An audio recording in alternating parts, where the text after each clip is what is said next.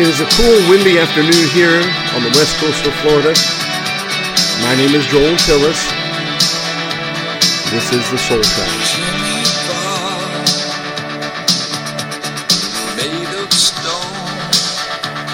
As always, we trust that this broadcast finds you whenever it does find you in good health, good spirits, and on that good and narrow way. I hope that you have uh, finished all your Christmas shopping, all your Christmas hustling and bustling, and are able to enjoy this weekend, this Christmas Eve. We're looking forward to enjoying a little bit of time ourselves. But uh, we thought we'd maybe come back with one more broadcast, and really, I didn't even intend to do this one, but I made the bad mistake of actually uh, watching the mainstream news. Never, ever, ever is that a good thing. But alas, I did, and within five seconds, I remembered why I no longer watch it. It's because it's like watching a very, very, very bad, poorly written um, SNL skit. I mean, it is so horrible and so bad and so ridiculous what we see taking place in our government and on TV. I mean, to get the real news, you have to go to all these different kinds of international websites, news sources to actually find the news. What we see is a parody of a play, of a, a very nauseating play. And yet, it is sad because it is the spectacle of a dying society. I was looking at the news and then I happened to scan some reports and I came across an article uh, that was forwarded uh, or uh, highlighted by a fellow that I follow sometimes, uh, Matt Walsh. And he actually picked this article up from the Daily Wire Colorado Christian baker in court again. This time, it's not over a homosexual cake, it's over a gender transition cake. And I couldn't help but notice the juxtaposition that as our society from the inside out rots and crumbles, on the news, our government sits there and plays their proverbial fiddle as we collapse into the morass of our own decadent decay. I found this article very, very interesting as I was also reading another article uh, written years ago by a man by the name of R.J. Rushdoony, a man I do not agree with in everything at all. But I think you'll understand his article after I read this article here from the Daily Wire written by Hank Berrien. On Tuesday, the attorneys for Jack Phillips, the Colorado baker who would not make a wedding cake for a gay couple because of his devout Christian religious beliefs, lambasted the state of Colorado for continuing to target him for his beliefs.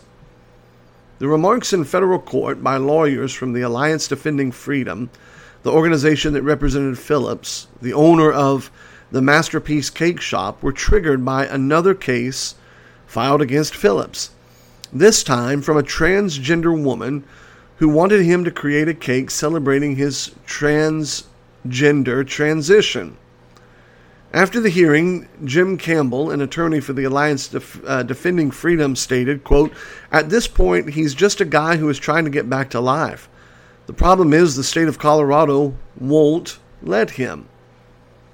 Before the hearing, Campbell stated, quote, the same agency that the Supreme Court rebuked as hostile to Jack Phillips remains committed to treating him unequally and forcing him to express messages that violate his religious beliefs. Jack serves all customers, and he is even happy to serve the attorney who lodged the complaint against him. But Jack doesn't create custom cakes that express messages or celebrate events in conflict with his deeply held beliefs. Now, before I continue reading, I have to wonder if they walked in and said, Hey, we want a cake that says, um, Let's kill all Muslims, or kill a commie for mommy, or nuke them till they glow. I wonder if they would still be going to court. It's funny how this is a one way street in many of these instances, but I digress. Let me stay on task. One current commissioner has publicly referred to Jack as, quote, a hater on Twitter, one of the several indications of the Commission's ongoing bias against Jack and his beliefs. We're asking the federal court to immediately stop Colorado's efforts to punish Jack in order to shield him from a biased agency and ensure that he is not forced to express messages that violate his faith. ABC 7 News, a local news agency there, noted, quote, the Colorado Civil Rights Commission, and I want you to remember that term. The Colorado Civil Rights. It's very important that you understand that. The Colorado Civil Rights Commission said Phillips discriminated against the Denver attorney Autumn Scardina because she's transgender. Phillips's shop refused to make a cake last year that was blue on the outside and pink on the inside after Scardina revealed she wanted to celebrate her transition from male to female. And so, of course, here we go. Phillips was targeted by the state of Colorado, barred from designing custom wedding cakes, which, as the ADF noted, represented about 40% of his business. It is a mess. It's an absolute mess. And now here he is again, all over again, having to deal with it. Despite the fact, one reporter says, or report says, despite the fact that the Supreme Court ruled for Phillips in the original case, the state of Colorado targeted him again, this time over gender transition. That prompted Phillips to file a lawsuit against the state saying it had violated his 14th Amendment right to practice his faith and his right to equal protection under the 14th Amendment. It is important to understand, ladies and gentlemen, as we near Christmas, and it's very easy for us to turn our attention to the holidays and really to forget the battle and the arena in which you and I are living in on a day to day basis. We are living in very strange times in the United States of America. It's an interesting thing when you talk about rights and liberty. Are we talking about the same thing? Is there going to come a time when we lose full liberty, full rights? That man is not having a Christmas like you and I are having a Christmas. That man is in danger of losing his business for a second time, for no other reason than not wanting to bake a cake. And how is the state of Colorado approaching it? By legal means, by civil rights laws. Now, I want you to hold that story in in stasis there in your mind.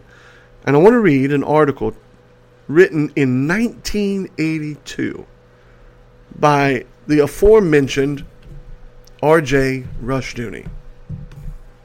The article was written June 1982, entitled Religious Liberty versus Religious Toleration. One of the areas of profound ignorance today is religious liberty and the meaning thereof. The common pattern throughout history, including in the Roman Empire, has been religious toleration, a very different thing. In religious toleration, the state is paramount, and in every sphere, its powers are totalitarian. The state is the sovereign or lord, the supreme religious entity and power. The state decrees what and who can exist and it establishes the terms of existence. The state reserves the power to license and tolerate one or more religions upon its own conditions and subjects to state control, regulation, and supervision. The Roman Empire believed in religious toleration, absolutely. It regarded religion as good for public morale and morals, and it therefore had a system of licensure and regulation. New religions were ordered simply to appear before the magistrate affirm the lordship or sovereignty of Caesar, and walk away with a license to post in their meeting place. The early church refused licensure because it meant the lordship of Caesar over Christ and his church.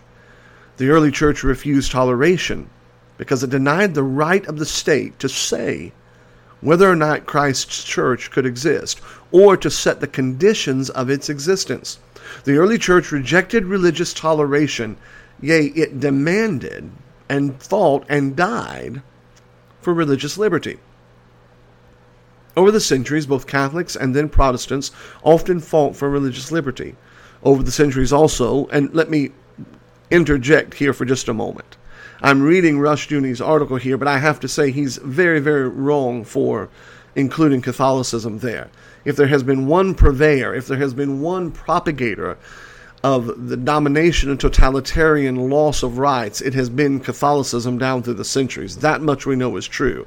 There may have been occasional accidental pockets where they stumbled on to liberty and truth, but inherent in the Catholic system is totalitarianism. But I digress. Over the centuries, Rushdoony writes, also, the church has too often capitulated to religious toleration with very evil results. Toleration was productive of fearful evils. First, one church was tolerated and established by the state, not by Christ, as the privileged or state uh, tolerated institution. This privilege called for concession to the state, and that was one of the first problems that they had, Rushdoony writes. And these took a variety of forms. It could mean that the state appointed or controlled the bishops. It meant that only the state could give permission for a meeting of the church's national convocation or general assembly. In a variety of ways, establishment meant an establishment under the state's control. At its best, the church was turned into a privileged house slave. At its worst, the church was simply a part of the bureaucracy, and the working pastors were rare and alone. Sooner or later, an establishment meant subservience and bondage to the state. Second, the second problem Rushdoony speaks of is the tolerated church became a parasite because it was dependent too often on state aid to collect its tithes and dues. It lived not because of the faith of the people, but because of the state's subsidy. As a result, the state church served the state, not the Lord, nor the Lord's people. When the states turned humanistic and, losing interest in their captive churches, began to cut their privileges and subsidies, it appeared that revivals broke out in many established churches as the result. How convenient. Third, the tolerated or established church became a persecuting church.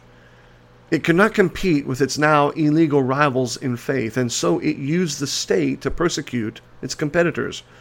Both Catholic and Protestant establishments built up an ugly record in this respect. Again, I want to insert you do not see that with Baptist doctrine. You do not see that with trail of blood doctrinal beliefs held down through the centuries. Rushdoony goes on to write, meanwhile, their humanist foes could criticize their intolerance and speak of this inhumanity as a necessary aspect of Christianity. So that, in essence, what Rushdoony is saying is once the church became persecuting, they were damned if they do and damned if they didn't. If they didn't persecute, they would lose to the newer, fresher insights. If they did, they were persecuted and uh, castigated truthfully for their inconsistency by the humanist side. Another issue that Rushdoony brings up is religious toleration leads to, in fact, intolerance. Toleration is licensure. It is a state subsidy, and those possessing it want a monopoly. Hence, intoleration of competitors results, and the church becomes blind to all issues save monopoly. Now let that line sink into you.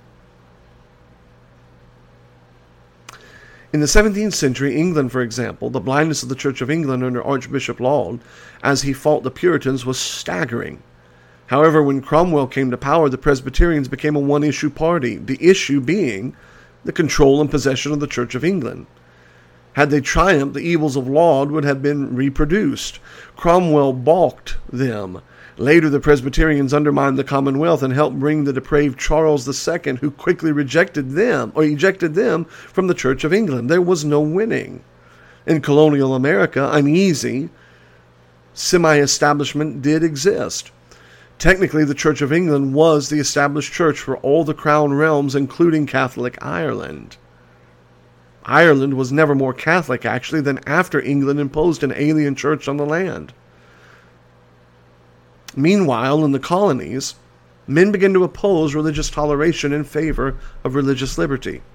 Here, Rushdoony writes, the Baptists were most important, especially Isaac Backus. Now, if I let me pause here and say that if I've bored you up until now, please hear what I'm about to say. Because I believe the next few paragraphs that I'm reading may possibly be prophetic in nature for some of the things that you and I are going to be facing in the near future. Backus declared, quote, we view it to be our incumbent duty to render unto Caesar the things that are his, but also that it is of as much importance not to render unto him anything that belongs only to God, who is to be obeyed rather than any man. And it is evident that God always claimed it as his sole prerogative to determine by his own laws what his worship shall be, who shall minister in it, and how they shall be supported. So it is evident that this prerogative has been and still is encroached upon in our land. Now, the defenders of establishment or totalitarian became, Backus said, Caesar's friend, citing the Pharisees who said to Rome's magistrates about Jesus, If thou let this man go, thou art not Caesar's friend. We cannot make the state the definer of man's duty to God, as the establishment toleration position does. This position, Backus held, takes matters of faith from the conscience of man to the councils of state, and thus determines true faith. Backus saw, along with many others, that the new country would have no unity if establishment and toleration, and that's the key, toleration became lawful in the federal union. Backus quoted Cotton Mather, who said, Violences may bring the erroneous to be hypocrites, but they will never bring them to be believers. The heart of Backus's position, Rushdoony writes, was this religion, meaning biblical religion, was prior to all states and kingdoms in the world, and therefore could not in its nature be subject to hum- human laws should those human laws contradict the laws of God. Toleration was not the issue, liberty was. The First Amendment to the U.S. Constitution replaces toleration and establishment for religious liberty. That was the result of Backus and Baptists and many other church men of his day. It represented a great and key victory in church history, and I would submit to you personally a singular event in human history. Now, however, religious liberty is dead, and however it got to be that way, it is a fact that in America, religious liberty does not exist. It only exists if you confine it to the area, Rushdoony writes, between your ears. Instead of religious liberty, we have religious toleration. And, ladies and gentlemen, those two are not synonymous. Now, religious toleration is the reality of the situation, equally so in Red China and Russia. In both cases, Rushdoony wrote in 1982, I mind you, the toleration is very, very limited. In the United States, the toleration is still extensive, and most churchmen fail to recognize that the states and the federal government are insisting that only toleration, not liberty, exists. And the limits of that toleration are being narrowed steadily. Thus, Senator Ernest F. Hollings of South Carolina has given expression to the position of the regulators and tolerationists writing on February 19, 1982, and I quote now this senator tax exemption is a privilege, not a right. It is only proper, it is not only proper, but constitutional that the government condition that privilege on the constitutional requirement of non discrimination. Religious freedom is a priceless heritage that must be jealously guarded. But when religious belief is contrary to the law of the land, then it is the law, not religion, the senator writes, that must be sustained. The 1964 Civil Rights Act, remember? I asked you to remember the civil rights that Colorado was claiming as a basis. The 1964 Civil Rights Act provided there be no discrimination in the institutions receiving federal financial assistance. And the courts have interpreted this to mean that no public monies be appropriated directly or indirectly through tax exemption to those institutions that discriminate. This was written in 1982. Senator Hollings has, with many, many other members of Congress, replaced religious liberty with state toleration.